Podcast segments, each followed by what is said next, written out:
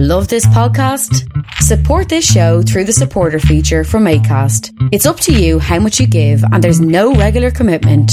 Just hit the link in the show description to support now.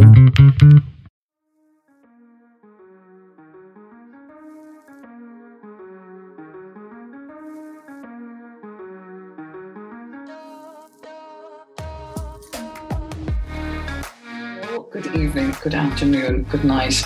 Welcome to the Why Not podcast from wherever you're listening and whatever time you're listening. Today, we're going to delve into the power of data.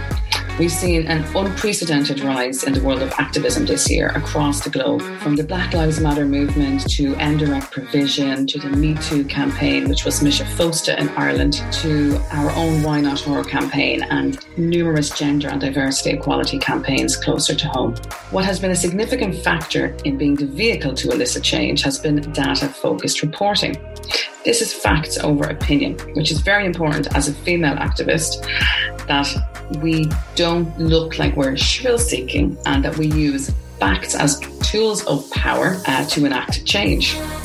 Today, we delve into this with Nadia Khan. Nadia has been working in the music industry for over 18 years. She began in PR and then ventured into management, which she manages numerous artists such as Lethal Bizzle. She started her own company, Women in Control, and focuses heavily on spotlighting female talent. Our other guest is Vick Bain, who is an incredibly, incredibly inspiring woman.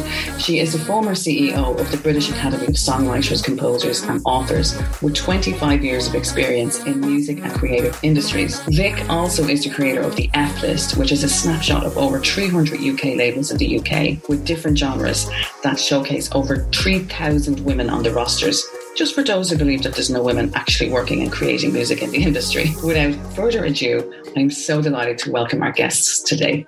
Welcome to the podcast, Nadia and Vick. How are you both doing? Hi, yeah, doing really well. Hello, yeah, I'm really good, thanks. Excited to be here with both of you guys. so much has happened this year. I mean, I remember the start of COVID and, and being in Ireland and listening to a load of seminars from empowering women. And Nadia and Vick, you were on a seminar, and uh, and it was just so empowering and inspiring. And I had just started doing the gender disparity report. It wasn't finished or anything, but listening into what you guys were up to just gave me the fuel to kind of go, oh, you know what, I'm going to do it. Just, you know, it's, it's all about empowerment. So just tell the kind of listeners a bit about what you have been up to um, and how you've utilized your time during COVID. Wow. Well, you know, that was so interesting. It's been it, it's been such a crazy year, as I know for, you know, so many people in the industry. And, you know, when lockdown happened with COVID, I was kind of just twiddling my thumbs with all my projects being cancelled, just being like, what can I do with my time? And uh, yeah, I started doing the lockdown webinars in March. And yeah, I think the one that you came on uh, was in in May, and I had an incredible lineup, super inspiring for me to have, you know, Vick as a guest and, and Maxie Gedge from Key Change and Alison Wenham. And it was such an inspiring conversation. Um, and yeah, I guess my work's really pivoted, um, you know, off the back of, you know, doing all those lockdown webinars and having so much free time on my hands. Um, I've been able to put a lot more and invest a lot more time into Women in Control, which is a platform that I started up around um, three years ago.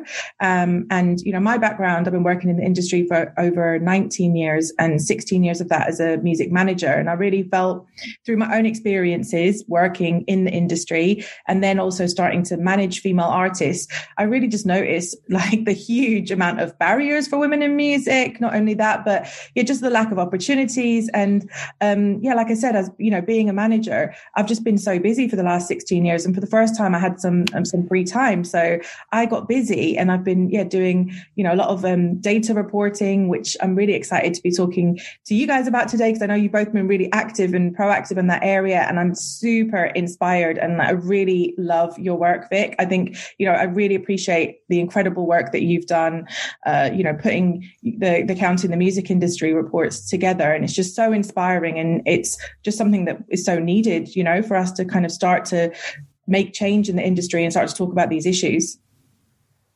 Well, amazing. Thank, thank you very much, uh, uh, Nadia. And uh, likewise, well, I'm already um, have already included references to both to both of your um, research reports in in my PhD research. So, oh, yeah, it's really it's really important. I think we need to you know we need to do lots more re- research. There are other you know corners of the music industry which haven't had a, a light shone on them yet.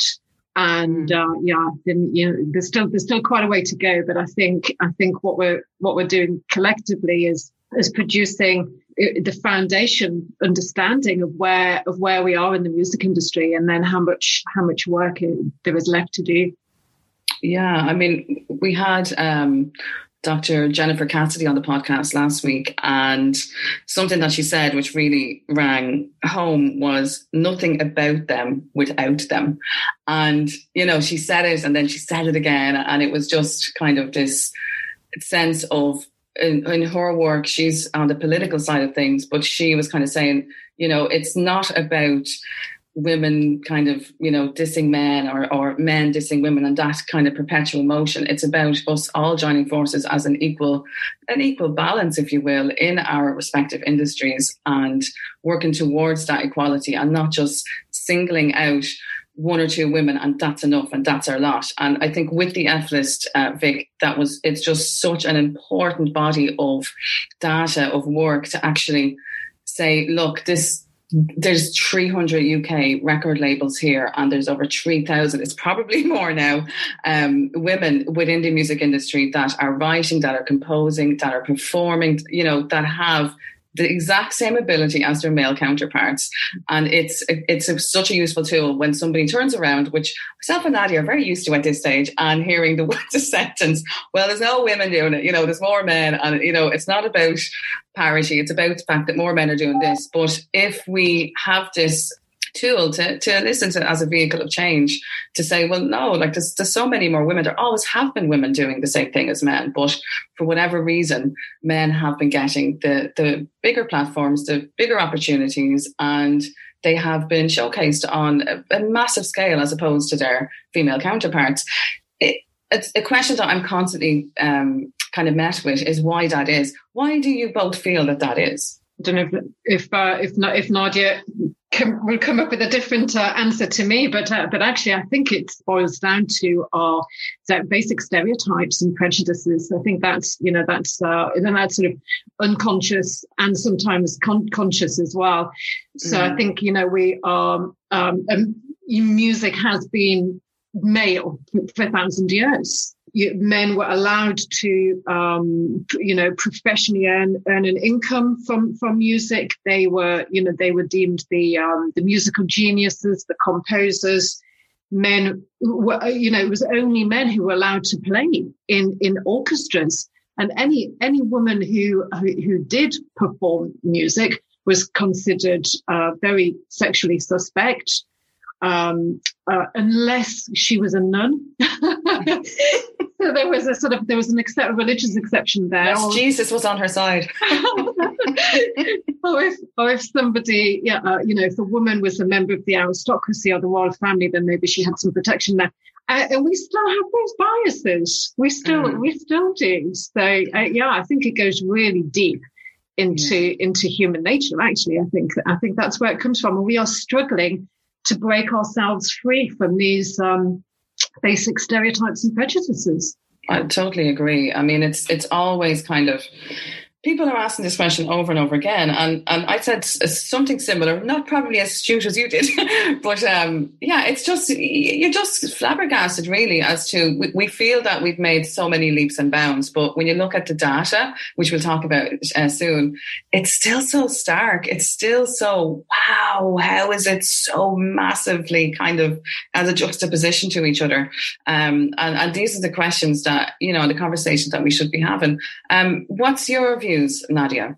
Yeah, I agree with Vick. And I think, you know, again, it's like we're looking at these, we're, we're, living in a system of society. And, you know, a lot of these companies and organizations and the industry has been built, you know, by men for men when at a time when women didn't have rights. So, you know, as much as we might have moved forward in society, there's still these systems in place that exist within a lot of organizations, a lot of sectors across the industry where it's still just been very heavily male biased and focused because that's how it was built. So I think, you know, data really helps us because, you know, people like people can't really see it because there's a lot of that. There is a lot of unconscious bias that comes into it. So, you know, as much as we've moved forward leaps and bounds, as you said, Linda, it, the systems are still stuck and entrenched back in the, in the, in the old ways. So it's really about bringing and highlighting all those, you know, inequalities, those disparities and bringing them into the limelight and talking about them and highlighting them because it's just crazy that it's some some of this stuff just staggers me like that we're in you know 2020 and we have to still talk about this but it's just it's just crazy it's just that we're that we're even you know having to still speak about these things it's just the disparity that exists in the industry for you know women in uh, leadership roles or, or women trying to get into the industry and just um, we just really need to keep talking about it and, and shining a light on it. But I think there's there's not enough awareness on it. There's uh, you know people kind of turn off when you start talking about um, uh, certain things. I think you know feminist and feminism can be seen as like a dirty word as well. And yeah. I think you know you mentioned it, Vick, as well. It's like you know not it's not about you know attacking men. It's about you know fighting against the the systems that are there. And and kind of we need actually men on our side. So it's about how do we you know tell the story? How do we create more awareness on that? And i'm just a huge you know i really passionately believe that data is just such a powerful tool in doing that because it kind of takes the emotion out of it. I think you know again i feel like women can fall down to society stereotypes when you complain about something. You can be seen as moany or those typical words that are assigned just to women like oh she's just emotional or she's you know complaining or is the time of the month and you don't get taken seriously um, and which is a huge issue that actually I've encountered when I've spoken to to so many women in the industry is like what's one of the biggest barriers? And it's about women getting taken seriously. So that's why I think you know it's really interesting that all three of us even have you know really harnessed and the, the use of using data to tell our story. So yeah, I'd love to, to hear from both of you as well. Is that something, you know, is that a fact, is, is that a factor as well as why you believe that data is so powerful and, and important to use? Yeah, I mean, it's, it's uh, like, for in, my experience and again it's just from looking at what other people have done i look to the waking the feminist movement in ireland and um, women on air who have been just such inspiring forces of power and how to elicit change in their industries. And um, I think when you see people that are making changes, and I have to say, I was only talking to um, Margaret E. Ward, who's one of the founders of Women on Air, on, on a previous podcast. And she, and I was kind of mentioning the fear factor that is around for women as well, in that if we have a role, which is considered a very high role, I mean, I was label manager for a huge uh, international label and I was working with massive bands from, you know, The Prodigy, Underworld, Marilyn Manson, blah, blah, blah. All these are great, great bands. And I was, yeah, this is great. And I was so linear in my thinking in terms of, you know, I've got a really good position here. I have somewhat power in the industry that I'm in, and I don't really want to jeopardize that by speaking up for other people, even though I've seen the disparities, I've seen the inequalities, I've seen that most um, artists even that I worked with were white. You know, there was no diversity, even though there's massive diversity in the culture that we're in, in both the UK and Ireland. Um, and it was just that kind of, and I think that has to be addressed as well. And that, and I'm seeing that so huge, um, in such a massive way in Ireland, um, doing the, the recent reports that we have published. And it's kind of, people are still afraid to speak up. And I guess with, with looking at women like Women on Air and and um, Waking the Feminist, I've seen that they use data. It wasn't just opinion based, so therefore it was a little bit safer to step out of the the role of being kind of oh I'm not going to I'm not going to stir the shit here. I'm not going to you know be public enemy number one. But you look at I ended up being public enemy number one, and you know you, you actually get addicted to stirring the shit. Um, and it was just kind of looking at what they did with data and how they utilized it to get their story across and change the narrative of I'm an angry feminist that uh, wants to moan about something. Instead, they went, you know what? Yes, we are angry feminists and we've every right to be, but instead of being looked upon as moaning about something and being bitchy, because that's what women are, um, instead of bossy, they kind of they used data to, to tell a story. And I was so inspired by that that that's what I did um, this year by releasing the gender disparity report that outlined the uh, inequality of women and artists of colour that are played on Irish radio domestically. And it was just, it was huge. I mean, there was only five, five to eight percent of women played on heavy rotation across Irish radio. Going back five years, you know, I mean, if we went back further, it would probably be more dismal. And I kind of went, you know what, this is a conversation that needs to be had, you know, and again, using the uh, Radio Monitor data, which is a company that compiles radio plays and playlists from radio stations across um, across the board in different territories. They cover the UK, Ireland, and many countries in Europe, and it's just such a useful tool to have as um, a data resource to compile these lists and say, you know what, this is the station charts these more or less homogenized playlists are actually the result of a homogenized staff of playlisters that are white men. And this is they're dictating the culture and what we listen to. Um, i know it's a little bit different in the uk but certainly in ireland we see this huge um, vast sparse um, kind of area of where are the black artists, where are artists of color, where is diversity, and where are the women. Now we've seen it increase, but again, the, the, the how we have seen that is is using data and um, just collecting it and putting it out there to the media and putting it out there because me, like the media is great because pre- without press, I don't think we can share the story and get people talking about it because it's all about eliciting the conversation and in a way that again is not deemed as being opinionated and this is one-sided it's facts and letting the facts speak. And in that regard i think data is possibly the most powerful tool. I quite agree. Uh, there's a great um, there's a great phrase, and actually, I think a book a book was published a number of years ago called "Information is Beautiful," and you know it was a it was a book and a, and a website actually which you know shows the power of data being represented in in in various ways. And i think the thing that really um, was was extremely powerful about both of your research reports over the summer is you presented that research in really you know in really be- with beautiful graphics. And it absolutely you know got to the got to the point when you can see it visually yeah. I think I think that causes a real reaction in people, and then they go, "Oh my god, you know, I didn't know, didn't know that that that thing." So I think it's like seeing all of the um, all of the festival posters with the with the names of the of the male acts stripped out and sort of one or two female acts languishing at the bottom. You know, when they started to be published four or five years ago, I think for the first time people said, "Oh my god," you know we didn't see it before, but now we mm. do.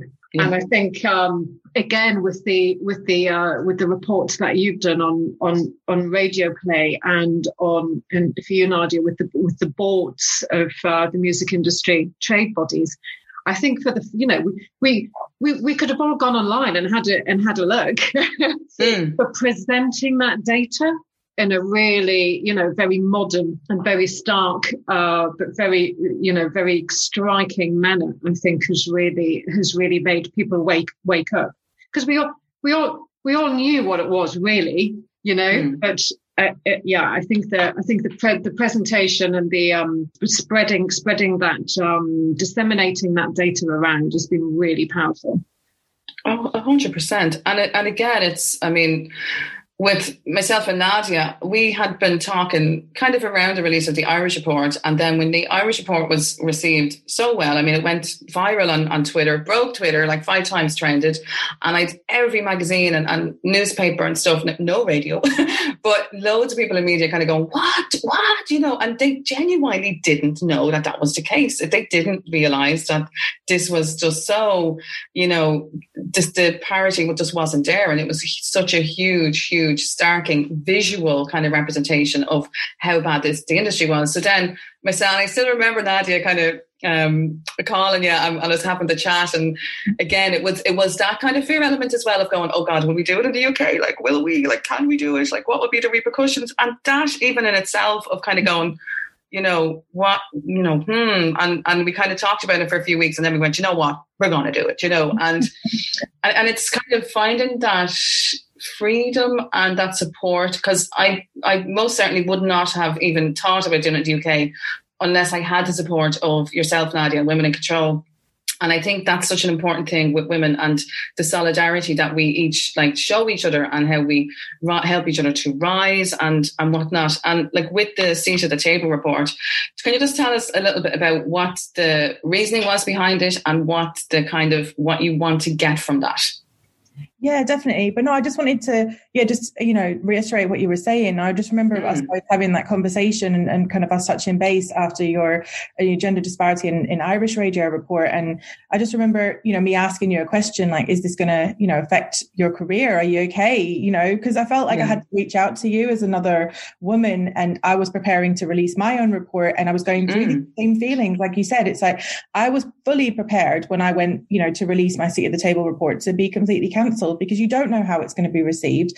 I think. Yeah you know, like Vick said, we we all know these problems exist, and but it, it, it's it, if you're the one that's speaking out, you are kind of putting yourself in the firing line. Which you know, it was really really nice to collaborate with you, um, Linda, and do the radio report in the UK together. Because I I said to you, come on, do it in the UK, and you were like, I don't think it's going to be as bad in the UK, and I was like, no we definitely have the same issue here. It might not be as bad, but it's pretty bad. Um, so you know, it was it was really really lovely to to collaborate collaborate with you on that. And you know, like you said, Vick, it's all publicly available data, but unless you put it out there, unless you kind of spark that conversation, you're not really highlighting it because people don't really want to talk about it. People don't really want to focus on on this, and it's about how you present it and what story you can you can tell from the data as well. So I know that you know within the the gender disparity in UK radio, like we looked across the 31 individual radio stations, um, mm. but I also did a further analysis in the top 100 most played songs on radio in 2020. And then we found that fewer than one in five songs in um, the top 100 airplay chart were by British female acts. And I thought it was so interesting. Some of the data that was uncovered really fitted in with um, some recent research from BBC as well that were from the official charts company. And they've kind of called it the collaboration age. Um, and this is like leading to the gender gap growing and growing even more over the last, you know, decade um, in the charts and on radio. So that female solo acts are declining and then the number of male acts is rising. So, you know, songs by a man and a woman together have replaced many of those that were just credited to a single female act a decade ago. And that's just staggering when you, you think about it. If we don't tell this story, if we don't talk about it, if we don't spark this conversation, is that number just going to keep declining? Do you know what I mean? It's like, yeah. it's, it's, it's just crazy. Some of the data is so shocking. You, you really think, well, does anyone care? Does anyone want to do anything? And it, it's it's quite difficult when you sometimes put out reports and you know you you don't get change immediately from it. It can be quite um, frustrating to kind of keep the conversation going and also kind of figuring out how do you actually use that data to actually enact change. Because just putting out a report you know like you said vick you know making it look pretty telling that story all that can be powerful and have an impact. But how do you actually use that reporting to actually action change um, off the back of it? And i just find it just yeah just fascinating and, and interesting. And then yeah you asked me about the, the seat at the table report. That kind of came about like i said just at the start of the uh, of the call just like how um, I kind of was thinking about over the last few years about the uh, seeing the lack of diversity, but I felt like there was a real uh, disinterest or there wasn't an openness or a willingness to talk about it. Um, I had tried to bring it up a few times and have conversations. And um, I noticed a change this year. I think 2020 has been really, really tough year for so many reasons financially, you know, with, you know, um, so so many things have happened that have been deemed so negative and been uh, caused a lot of hardship on people. But at the same time, it's been a real year for progression and change. And I feel like you know a lot of the events that happened, like us being in lockdown, the Black Lives Matter movement, the show must be paused. You know, this all led to us having that time to have reflection and start to have awkward and uncomfortable conversations. And that's really what led me to do the seat at the table report. I just really felt like, well, people seemed to be open to speaking about this. I didn't know how it was going to be received. Um, so I really wanted to kind of spark that conversation. And I, I um, it was really driven to also unpack BAME. I find BAME a really, really problematic term, especially and particularly when we're using, when we're trying to use that data of, you know, numbers of representation and um, diversity within organizations. When you're responding to the Black Lives Matter movement or the Black Music Coalition, you can't use BAME. You know, I'm BAME. I'm mixed race. I'm half Asian, half Irish, and it just does not give an accurate picture and accurate representation. I don't think BAME was made to be, uh, you know, a negative term, but you know, you have to also adapt to the times and, and understand where it can work and where it doesn't work. And I think it's outdated and it didn't work in response to what was going on at that time. So I wanted to unpack that. And like I said, you know, I, I know that there's huge barriers for women in music at leadership roles and, and, and, in the boardroom. And I wanted to just put that in paper and just have a visual representation and see where we are at and see if we can spark that conversation to have change and make change happen because everyone was saying they were so on board with diversity and diversity was going to be the priority, you know, across the music industry. So I really wanted to uh, kind of track where we're at now and then be able to, to kind of push that change forward to make sure that things are changing and you know we can hold companies and organizations accountable where they're not because you know like i said if we don't step in and do something is these these numbers just going to continue to decline and no one's going to keep talking about it. Yeah. So it's really kind of the necessity and the importance of keeping the conversation going and the continuity of um you know following up. And and again it's it is so much work you know and kind of i've been finding is there's there's so many kind of people coming up and going, oh, this is great, and and especially women and and um, non-binary community as well, LGBT, because they've always been excluded from everything. So, uh, kind of the feedback that I have been getting, and I'm sure um, both of you would probably have, have experienced the same. It's how do they use their voice? How do how does you know a, a person in their room or in their study or in their office that is looking for, at a distance and going, oh my God, these women are so inspiring and these men are so inspiring. These people are just making changes. I would like to participate in that, but how do I use my voice as a vehicle? Because I know that, eh, eh, as I mentioned earlier on, like I, I did look from afar at women on air and at the, you know, different feminist movements in Ireland, of which there was so many. And I mean, it's, I'm just so full of gratitude for it. And even, you know, when the first uh, female president, Mary Robinson, um, you know, came to power in Ireland. I mean, I remember as a young woman, kind of, she said the statement, the hand that rocks the cradle can rock the system. And that just blew my mind. I was just kind of like, this is incredible. Like, this is a woman and she's the president, and just wow, you know. And then Mary McAleese came um, soon after, and it was two female presidents in, in my youth, kind of being able to look and and be so inspired. But at the same time, it, it took me probably 15 years later and, uh, to find my own voice um, and how to use my voice and, and find a vehicle for it to be kind of, you know, uh, elevated and, and of to be used towards what, you know, I was always a feminist. I think I was born a feminist, but it's kind of, and I'm sure there's so many people out there that have the same, that are in the same situation and that have the same kind of, I, mean, I wouldn't say problem, but just kind of, um, barriers uh, probably the best word because every barrier can be overcome and it's just how do you get from behind that kind of wall that you're facing that might be blocking you from achieving, uh, you know, balance and better things in your life. So, what was that, or what experience led both of you um, to discover your voice and and how to use it? Really, I think I think for me, um, starting to work for for for one of the you know oldest music industry membership organizations which was then called the British Academy of Songwriters, Composers and Authors, is now called the Ivors Academy. Starts, you know, I worked there for 13 years mm. and six six years as chief executive. And that, you know, that is a, an organization that's um, been set up since the 1940s to campaign. So I really learned how to how to campaign there. Um, you know, and getting getting involved with with UK music and sitting on that board for six for six years. Yeah, it was really good grounding. So it's more kind of surrounding yourself with people that will enable you in a way. Well, it was yeah, it was learning learning how to do it, and actually learning learning there that the importance of good good evidence because you know we did lots of um, campaigning directly to government and uh, the UK government, sometimes the American government, and also in uh, in Brussels as well. So you know, learning learning all of the techniques, learning about the the importance of um, policy policy that's based on evidence that's based on research and good and good research. So you know that was a that was a really a really great um, campaigning lesson for me and learning how to gather lots of people behind you on your on your on your on your cause. So I think, yeah, I think 13, 13 years there really, really stood me in good, in good stead for, for all of my work now. Yeah. And what led you to be in that organization? Like where where did you start from being a young woman um, to to where that kind of led on that journey?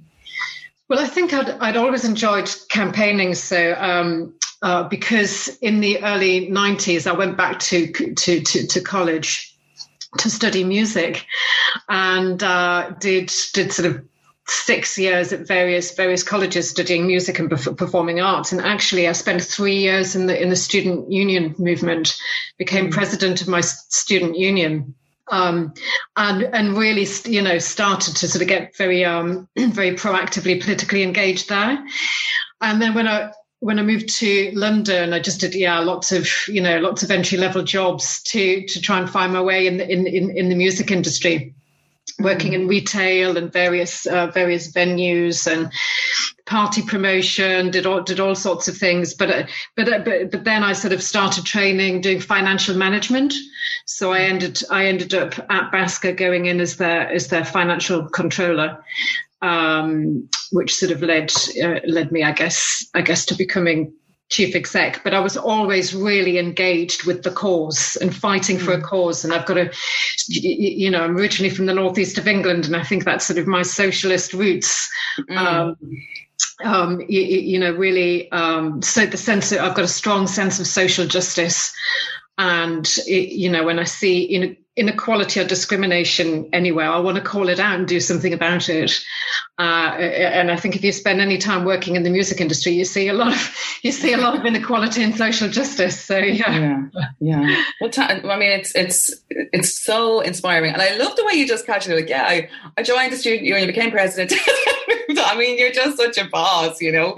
Um, your your journey. I mean, it's just uh, I, I, again, I just can't begin to express how inspiring um, both you and Nadia were uh, to me back uh, earlier this year when I was listening to so many seminars because I just wanted to kind of I knew I was ready to find my voice and kind of get it out there, but uh, it, it most 100% would not have happened the way it did had I not have stumbled across, um, you know, different seminars by women in music and that particular one uh, with uh, Alison, uh, Nadia and yourself. And, you know, and I hope that anyone that's listening in um, to this podcast and indeed other podcasts that use my feature on finds the same level of inspiration that I did and, you know, uh, you know, can, can use it as, um, a tool to kind of go, you know what, you know, there's so many possibilities out there if we, you know, just just learn how to kind of push push aside the negative feelings and thoughts that might invade as they do with so many people, but women in particular,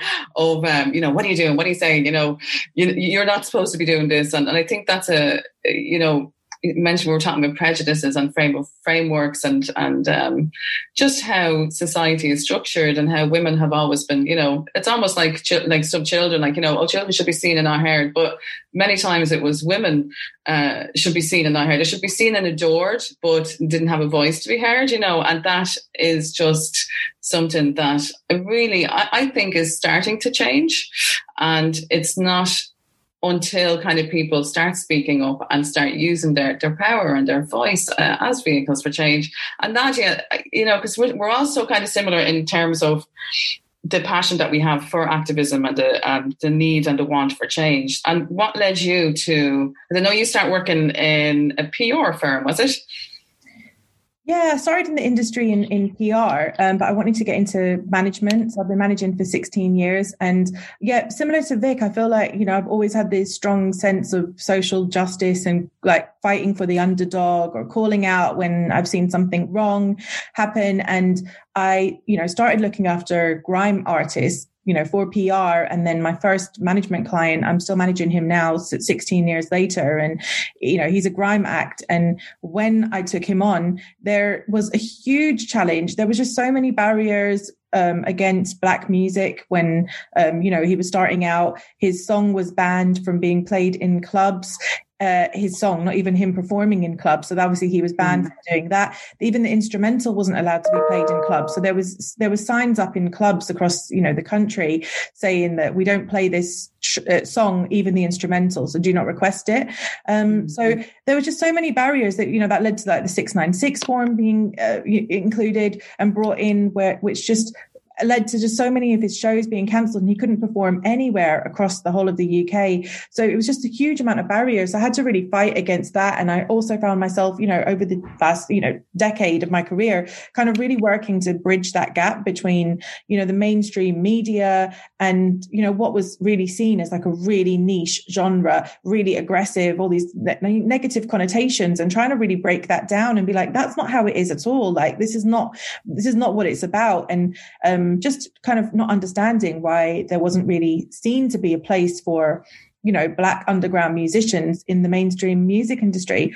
Um, so i feel like a lot of my management work has actually been a lot of campaigning. It's just been something that i've you know been been passionate about and something that I've put and invested a lot of energy and time into. And then, you know, obviously, you know, my artist, you know, became quite successful and I've got to a certain level and then started uh, picking up female acts. And then I was like, whoa, okay, there's like yeah. a whole other heap of barriers here for female acts where, you know, I would go to um, record labels and it would just be really crazy conversations that I would not have expected. And um, being like, well, we've already got a female on our books. So, you know, our MD is not going to, we're not going to be able to sign another one. I'm like, what? So you can only have one female artist. And this is completely normal for, you know, people to have these conversations and blase and say, well, how is she different to this female? And I'd be like, but you've got 20 guys signed to 20 different yeah. guys signed to your roster and how are they different why do you why is there always this comparison between you know female acts and going for playlist slots, going for festival slots, going for radio playlists.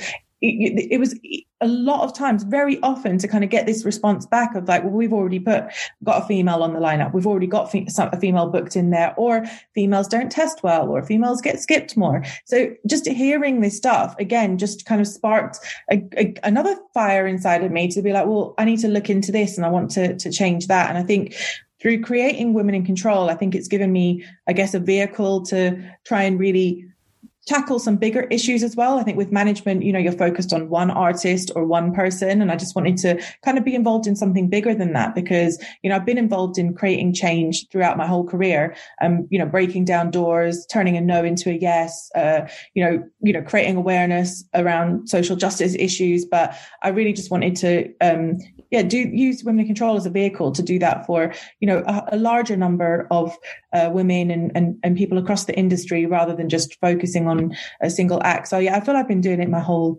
um, my whole career, my whole life really. So just passionate. Yeah. I just you you you mentioned just the. Uh, kind of barriers that your your acts and your your clients would have um, and your artist roster would have experienced but you as a female manager i mean i'm sure because I, I certainly experienced it as um, a female label rep and a female publicist and if i was in you know events or shows or even just pr environments of being on TV shows or radio in radio stations, and I'd walk in with a client, and people would just make the assumption that I was either a roadie or someone that made the coffee or their PA, and you're kind of going. No, I'm actually looking after this band today. I'm the boss. And it was just met with, what? Like, really? You know, and that's such a huge thing that I think a lot of us have had to deal with and how to deal with that. I remember numerous occasions where I would just be very clearly pissed off. And then I kind of learned, you know what? I can't be going around angry all the time. I just have to kind of find some sort of a balance in what my reaction will be in these situations and then to move along and get the job done. So I'm sure you you both have experienced this. And, and if so, how do you navigate that? Did, like, hmm, should I tell the real story or like? well, I think you know. I mean, a lot of a lot of it you just have to ignore, set to one side, and keep going. Uh, yeah. Uh, uh, you know, I mean, I know that the you, you know even even as chief executive of a trade organization, I I know that I was treated differently from the men who had done the job before me. You know, there were certain um, there were certain events and so, and so on, um, networking events at that at that level that were organised by other chief execs in the industry that I wasn't invited to. Mm. Uh, you know, and I've talked, I've talked to a few other um, female CEOs about about that, and uh, you know, you can't you can't you can't do an awful lot about that. Actually, you just have to get on and do and do a good job. Uh, yeah. You know, and I know I know publishing my counting the music industry report last year that you know that that did definitely uh, have a backlash. Yeah. Um, there were, you know, the people uh, uh I'd worked with for 10 years who now will not respond to my email communications. I know how that feels.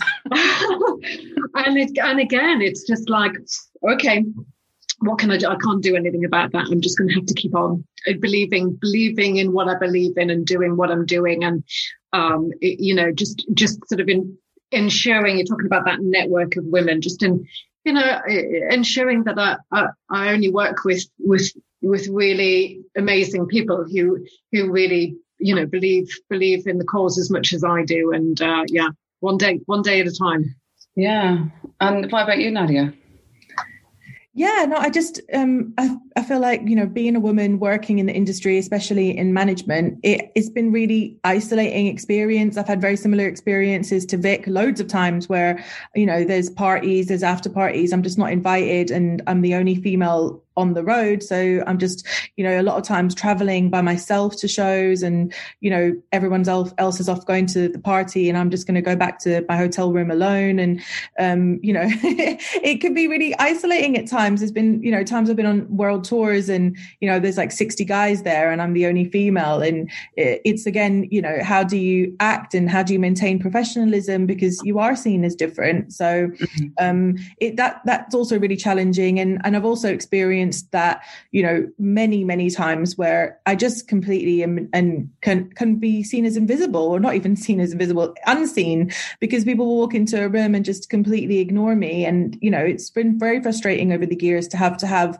a male uh, counterpart or a colleague or somebody who works for me to have to speak up and say, oh, this is Nadia, you know, she's the manager. Um, so it, it's been it's been frustrating. And but what I guess what it's driven me to want to do is just talk about it a, a lot lot more. I think before, you know, there was this just culture of kind of uh, making us just be quiet about it and be like, well, you know, we feel like, well, this is just normal. This is our normal. And we're just going to accept this. So when I started to speak out about it and be like, yes, I'm on tour. Yes, this is my job and it's a great job. And I think there's, you know, so many benefits to it, definitely, but it is really tough. And this is the downside. This is the, the side that you don't see. And this is the side that we don't talk about enough. And we do need to talk about it because as soon as I started to talk about it, every other woman in the industry has had the same experience and that's what's even more shocking or upsetting to me is the fact that we've all been going through this and we've all been going mm. through it quietly we've not you know yeah. been able to share those experiences and and talk about it and say well this is not cool it's not okay you know we yeah. we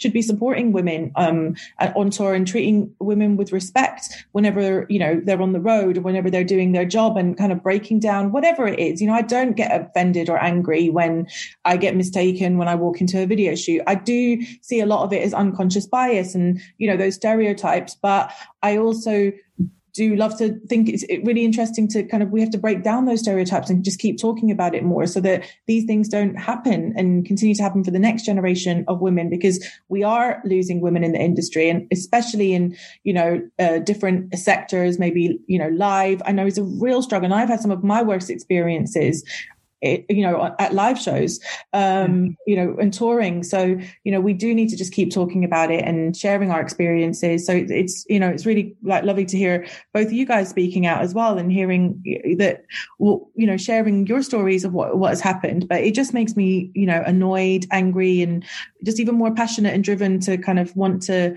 to shine more light on it and keep talking about it. Yeah. And I think what is something that is only starting to be spoken about in the last year or so is the safety aspect of being, say, the only woman amongst a crew of 80 to 60 men. And I was just on a call there this week with um, some girls from the Mise Fosta, which is the Me Too movement in Ireland, from the trad, from the traditional and folk section.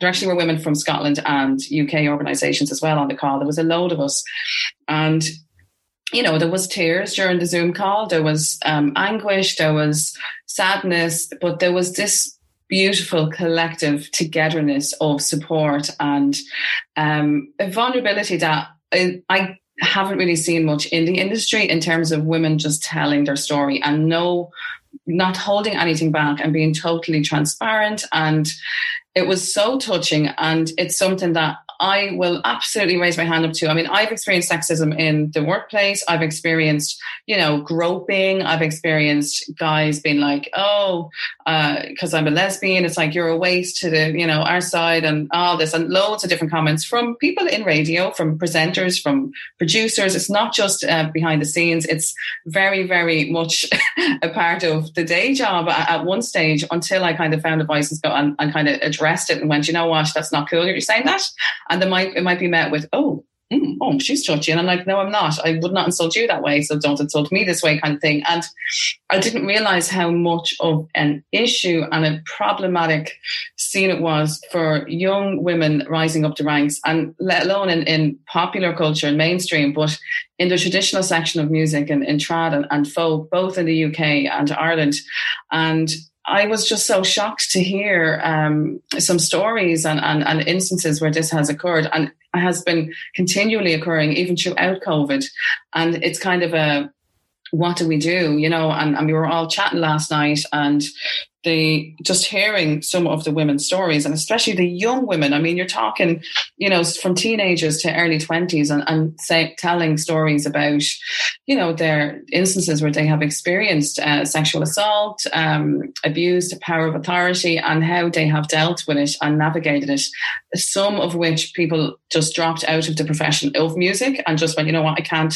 It's too triggering to be around x uh, person or a y person. And it's just I just found it so difficult to um, to process afterwards. I kind of got off the call and I was thinking, Jesus, bloody Christ, like, you know, I, I no idea. And I think we kind of know, but we don't know to the depths of how bad it is. And to hear from Scotland, like um, people from Scotland and people from the UK and all from uh, collectives of, of women, and, and they are starting to tell their kind of you know experiences and i i don't know how bad it, it, it has been during your both of your journeys or have you seen that and to what kind of what way do you um you know, for anyone that's kind of listening in, and, and while it's great that we are all succeeding in our careers and we are, you know, enacting change and we have found our voices and we are empowering each other and being empowered and whatnot, it was such a tough journey to get to that place. And I don't think the the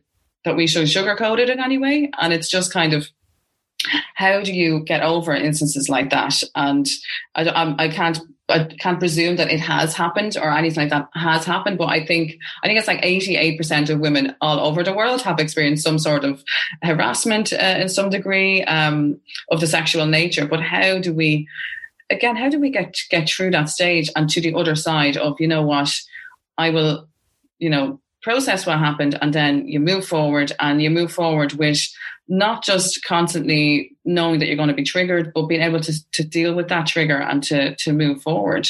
I don't know whether I, I know it's I know it's a kind of like oh the topic, but it was met with the same kind of silence at the start, like last night, and then it was kind of wow, you know, uh, it, when people start talking about it, it was kind of okay, this is this is real, you know it's a huge issue in the industry and you know it's something obviously yeah i've encountered it myself um, through mm. the industry but when i um, you know was speaking to all various women in control members so i did like various group sessions over yeah. the month of september because i had so many people sign up which shows me obviously there's a real need and a real desire to want to you know action change in the industry and there's a real uh, time for change and a need for change but when i was doing these group sessions unfortunately this came up you know, many times in each of the conversations and the sessions, and I wasn't expecting it to come up so much. So it's yeah. a huge untalked about issue. It's a very heavy topic. It's something that, like you said, it can be triggering for, you know, many people or, you know, like myself, I've, I've experienced it too. So how, you know, how do I take that burden on, on my shoulders and, and feel like how, how do I, you know, help how, how do i help in this situation? How do i um, create a safe space environment where women um, and you know can feel free to talk about this situation but what can we do after that? Because you know we're looking about uh, like okay well you know let's start to talk about our uh, let's be more open about things and let's start to talk about things. That's one thing where you can actually feel like you don't have to be silenced by something. Um, but the second part of that is then creating public awareness around about around any issue and you know talking about it and say well this is not acceptable and this is not acceptable but then how do you provide that support?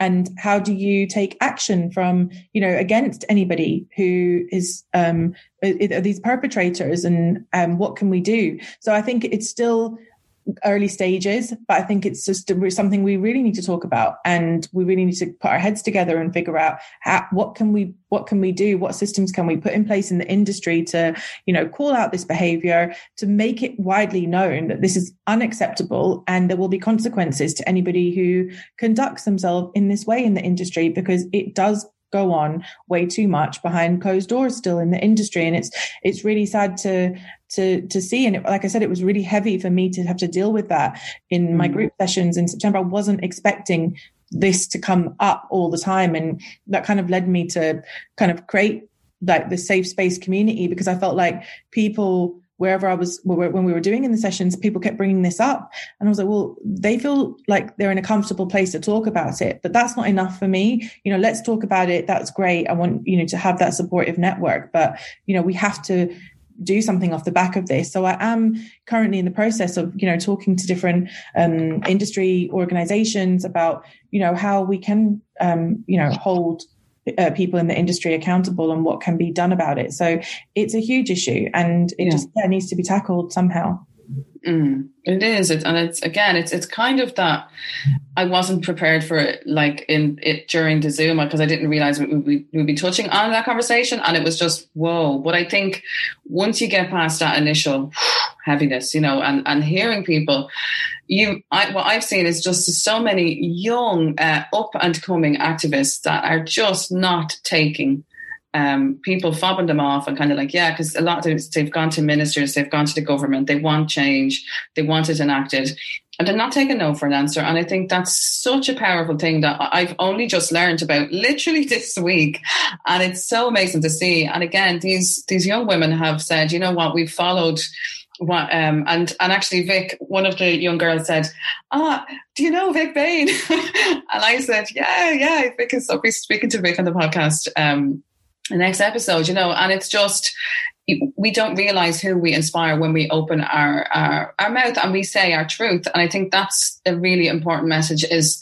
you know when you speak your truth and when you put behind the kind of the fear and the the apprehension and stuff and when you when you do show a little bit of your vulnerable side amazing things can happen especially when we support each other as a collective you know I can also I'd also like to add that um, you know the campaigning and the and the the community and all of that's really fantastic. But for a lot of lot of women in these situations, the way that they can really um, get get supporters to get to get legal help and advice.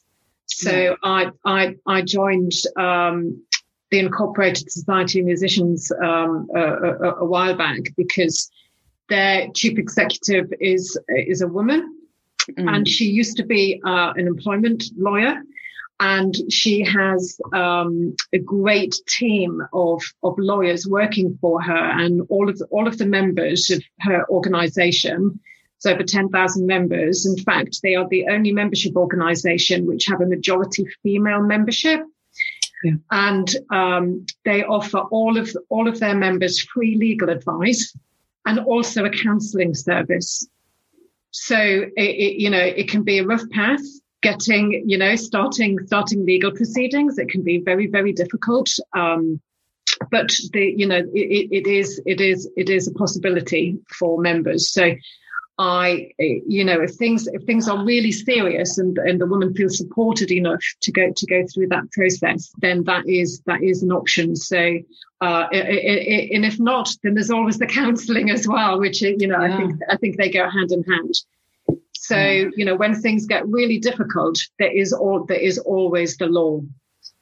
Hundred percent, and yeah, the the MU as well. I've been speaking to them because they have they had that set up their safe space as well, and um, I believe this email is safe space at the mu.org, and you can you can email them, and um, they've also had experiences where they've picked up, uh, you know, things that have been reported to them and taken action off the back of it and held different people in the industry accountable and, you know, worked on behalf of, of, you know, different uh, women in the industry to kind of back them in situations. But 100%, Vick, you're completely right. Yeah, take, you know, you have to, if you feel comfortable to, um, you know, get legal advice and get support. But you know that's what i think it's just about uh, that's the next stage you know off the back of it. It's about you know being comfortable enough or having a safe space where you can feel comfortable enough to to talk about it and then being guided to to where you can actually get support to actually take some action off the back of it.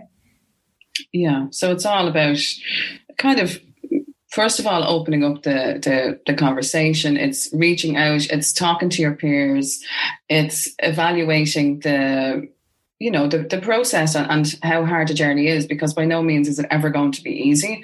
But what i seen this week in, in being on the, the call with these wonderful powerful brave women was how connected the community was and how supportive it was. So i think the support structure is is so vital when you know embarking on a journey like that. And I, I, just wanted to bring that up because it's so we we we're all so in, in, engrossed in you know fighting for gender equality fighting for diversity. And that's such a huge topic. And then when you actually lift another layer off that there is so much more that goes with that with how men view women with how the power of authority can be laid upon them. And because there is that inequality, again, I'll go back to just Jennifer Cassidy was just a, a wealth of just these amazing quotes. And she said that give women equal rights and entire nations become stable. Deny women equal rights and the instability of a country is almost certain. And I think that goes for so many things. It's the same as our industry. If we deny and continue to deny acts of color and women um, equal stands and, and equal platforms and equal opportunities, that disparity and that lean towards kind of them being looked upon as lesser, they they will continue to be treated as lesser. They will continue to be exploited, and they will continue to be, you know, not not um, looked upon as as their they're equal, you know, and, and, it's it's really as, as as simple as that. And I think that's why all this work is just so important, fundamentally and in the long term, in pursuing the possibility of one day, hopefully, because I really do believe that we can reach an area where we have balance, we have parity, and we have equal rights for people. But we are a long way away. But getting to that journey, I mean, just to kind of wrap things up, because oh my god, I could just talk to you about for forever. Um, I mean we whether we like it or not we're, we're now on these platforms where where people are becoming used to hearing us and what we have to say. And it's that it kind of bears a little bit of you know um, it, it, can be a little bit overwhelming at times but how do you balance it out? How do you who who inspires you? And what um what books what mantras what methods of just kind of getting in a zone where you can process everything, take it all in, and then keep going. For me, it's I just surround myself with uh, books by women because I think even education wise and we're brought up every textbook every history book has been written by a man and it's something that i really wanted to start re-educating myself with which is by like just surrounding myself with books about women in science women in history forgotten women in history you know. Um, a wonderful book i'm reading is the places that scare you and it's about identifying you know um, learned behavior that mightn't be good for you and kind of relearning it and, and re-educating yourself the invisible women of which i still have a copy here for you nadia um, which is about data, and it's it's a book again that totally inspired uh, uh, uh, my my work in, in, in data, and it exposes data bias in a world designed for men by men, and it, and it's just kind of re-educating and reading different books and and just kind of going, you know what, women have always been there. It's just that they weren't allowed to be heard, and we're kind of changing that slightly. And I think it's just so important the work that we're doing. So for both of you, what um, what platforms and what methods bring you balance and um, enable you to continue the work that you're doing? Well, for me, for me, um, my PhD supervisor um, a woman called Ahu Tatli, who who I've been in touch with for for the past ten years actually, and. Uh, when I when I approached her a couple of, couple of years ago and said I, I really want to do a PhD, she, she sort of said I've been waiting for you. Yeah.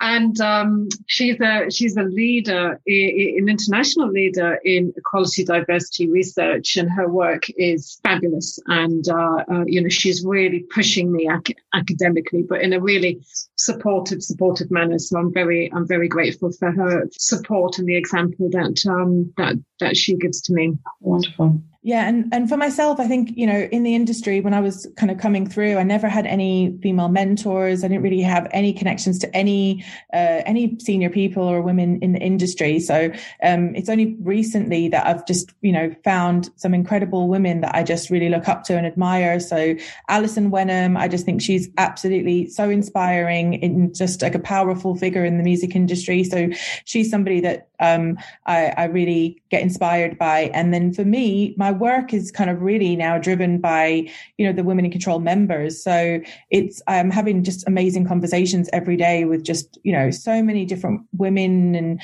uh, that work across, you know, a vast uh, different areas in the industry and just hearing their conversations, hearing their struggles or hearing their passions and hearing their wins. It's just been really, really incredible. And that's just really what's like spurring me on. Like I said, I really really see that um, w- what I'm doing with Women in Control is rather than just focusing as a manager on just kind of one artist, I'm really just working on kind of really trying to to kind of fight that cause um, for for all women and all, all of the members. So I'm completely just feeling inspired by that. And like you, you mentioned balance, I think that really gives me my balance as well, because, you know, I really wanted to create a nice safe space community where, you know, we can support each other and, um, and it's not just all about work and um, struggles and negatives there's like also creating like that positive and supportive environment as well. Um, and that balance i think is really really important. So that's what's been inspiring me. Fantastic. And just to to kind of wind, wind things up. So on the kind of subject of re-educating with the female voice, um, what would be your favorite quote from a female? Um, my, I think up at the top, it has to be Kamala Harris, um, I'm speaking. I just thought, oh, what a powerful, absolutely incredible woman, you know, um, just to be able to look across and go, I'm speaking, you know, it was just so powerful, so simple, just perfect. What would that be for you? I don't. I don't know if I can uh, give you a, a, a, simple quote off the off the top of my head, but there's a there's a very very short um, little little book by Chimamanda Ngozi Adichie called "We Should All Be Feminists." And mm. um, I would, I would, you know, it's only, it's, it's only sort of fifty pages long, but it's, it's, yeah, we should all be feminists, basically. Yeah. and man included, everybody, everyone should be a feminist. That's brilliant. Yeah, and uh, mine is yeah, uh, well-behaved women rarely make history. I've put that up on um, a few women in control um, things because I think it's just one of I just think it gives me a little bit, a little bit of a, a drive. You know, when we were talking yeah. about earlier about being scared to to do certain things or worried about the consequences, I'm just like, well, yeah. you know what, just go for it. Um, yeah. So you know, I think that quote has been you know attributed to uh, Eleanor Roosevelt was it? Eleanor Roosevelt, yeah. Anne Boleyn, Marilyn Monroe. So there's been I don't know where yeah it originated exactly from, but it's definitely a trail yeah blazer for you know disobedient women that are making the changes and my well, society. So that's yeah that's my quote. Let's all continue to be disobedient women. Thanks so much for joining us today. Um, really appreciate your your energy and your your vibrance and the work that you are both doing. Uh, Nadia, I'm so honoured to be able to work with you and um, and Vick. I'm so looking forward to to what's to come because I know you're in the throes of of research right now. What can we kind of expect in the in the future from yourself? When I'm relaunching the F list so the so the, I've spent um, uh, well all of all of this this year basically rebuild, rebuilding the F list and uh, yeah, it's going to be going to be launched next Monday. Oh, brilliant! We'll be sharing it on every every platform that we have. That's incredible. And yourself, Nadia? Oh, lots of projects coming up. So yeah, I'm just just trying to end the year with a bang and then start yeah. the new year with a bang.